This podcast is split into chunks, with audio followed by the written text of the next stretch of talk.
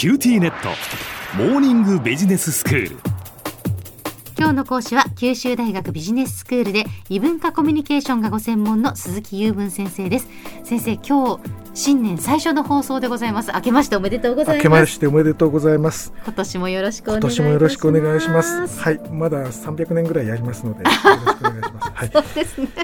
はい。で先生今日、えー、新年一本目早速ですけれどもビジネスに関した英語表現からスタートですね、ということですね。ええ。えーと図らずもこういうことになりましたがえーと今まで、えー日本標準産業分類というものに基づきまして、えー私も勉強になるんですけども、はい。産業の分類を日本政府が公式にどういう名前を付けているかということとそれに対して私がこれは英語で何と表現したらいいんだろうということを、まあ、私自身もあの格闘しながら準備してえー楽しいんですけどもええ。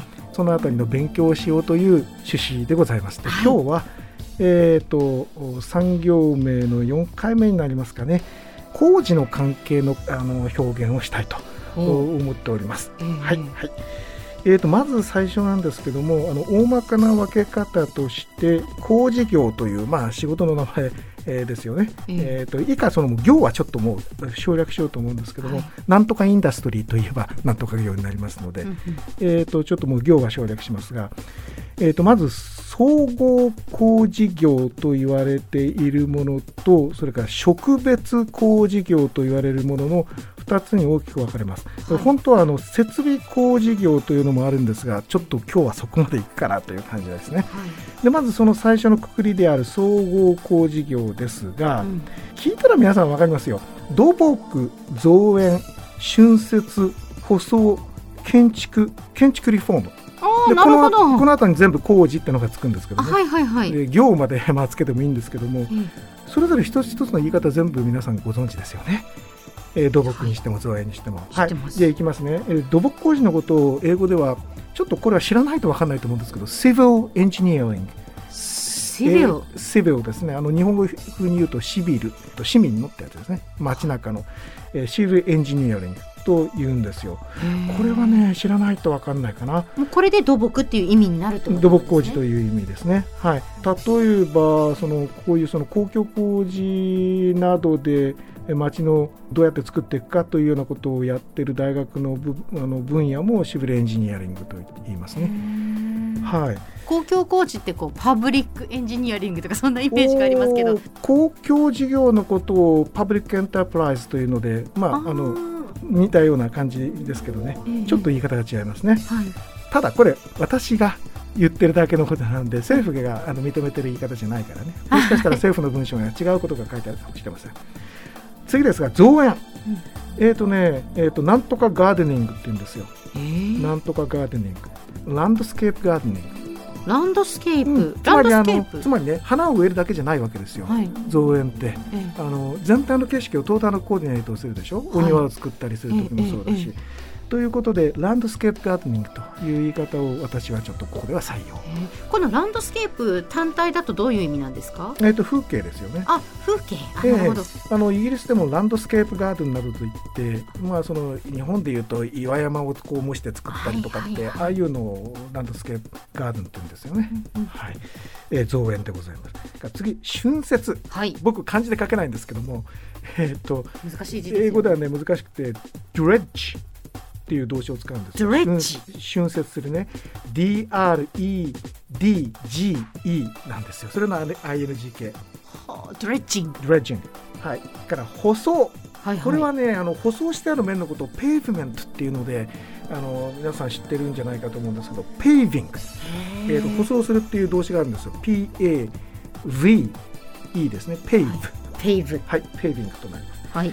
建築工事は簡単。コンストラクションね。ああこれははいはい、だから建築リフォーム工事は、えー、とリノベーションとここではしたいと思います。これは日本語になってなってますね。リノベですね。はい、はい、えー、と次にじゃあ2番目の大くくり、えー、と植物工事業。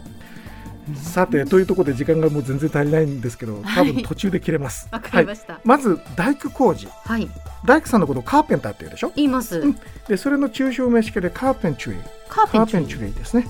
えっ、と大工工事。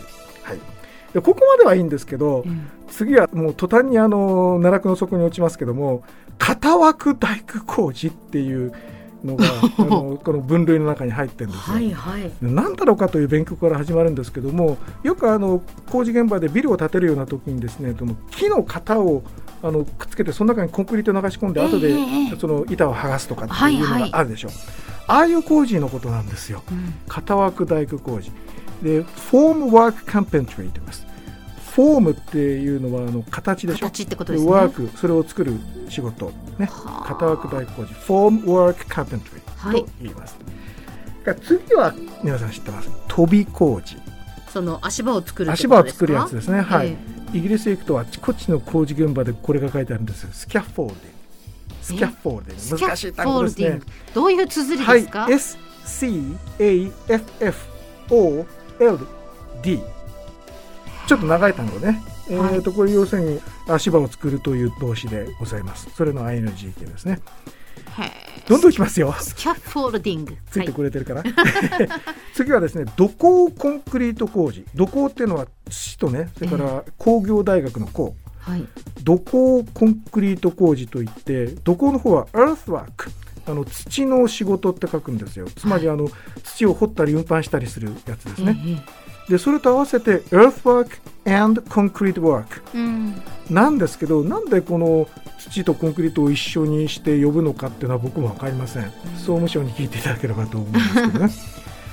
そして次特殊コンクリート工事。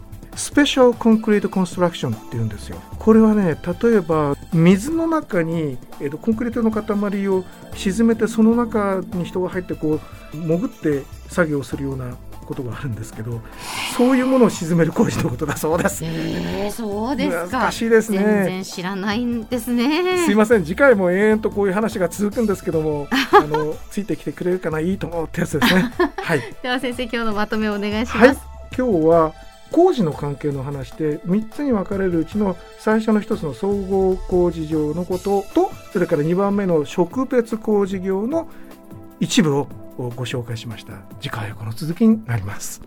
今日の講師は九州大学ビジネススクールで異文化コミュニケーションがご専門の鈴木雄文先生でした。どうもありがとうございました。ありがとうございました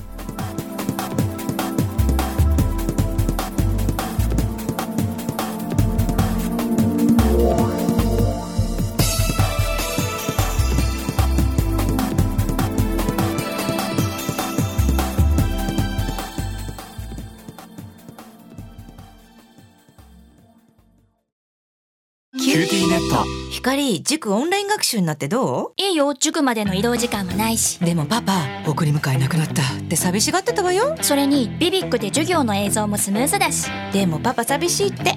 じゃあ学校の送り迎えしてもらおう。それ甘えすぎ。オンライン学習を快適に。光は BBIQ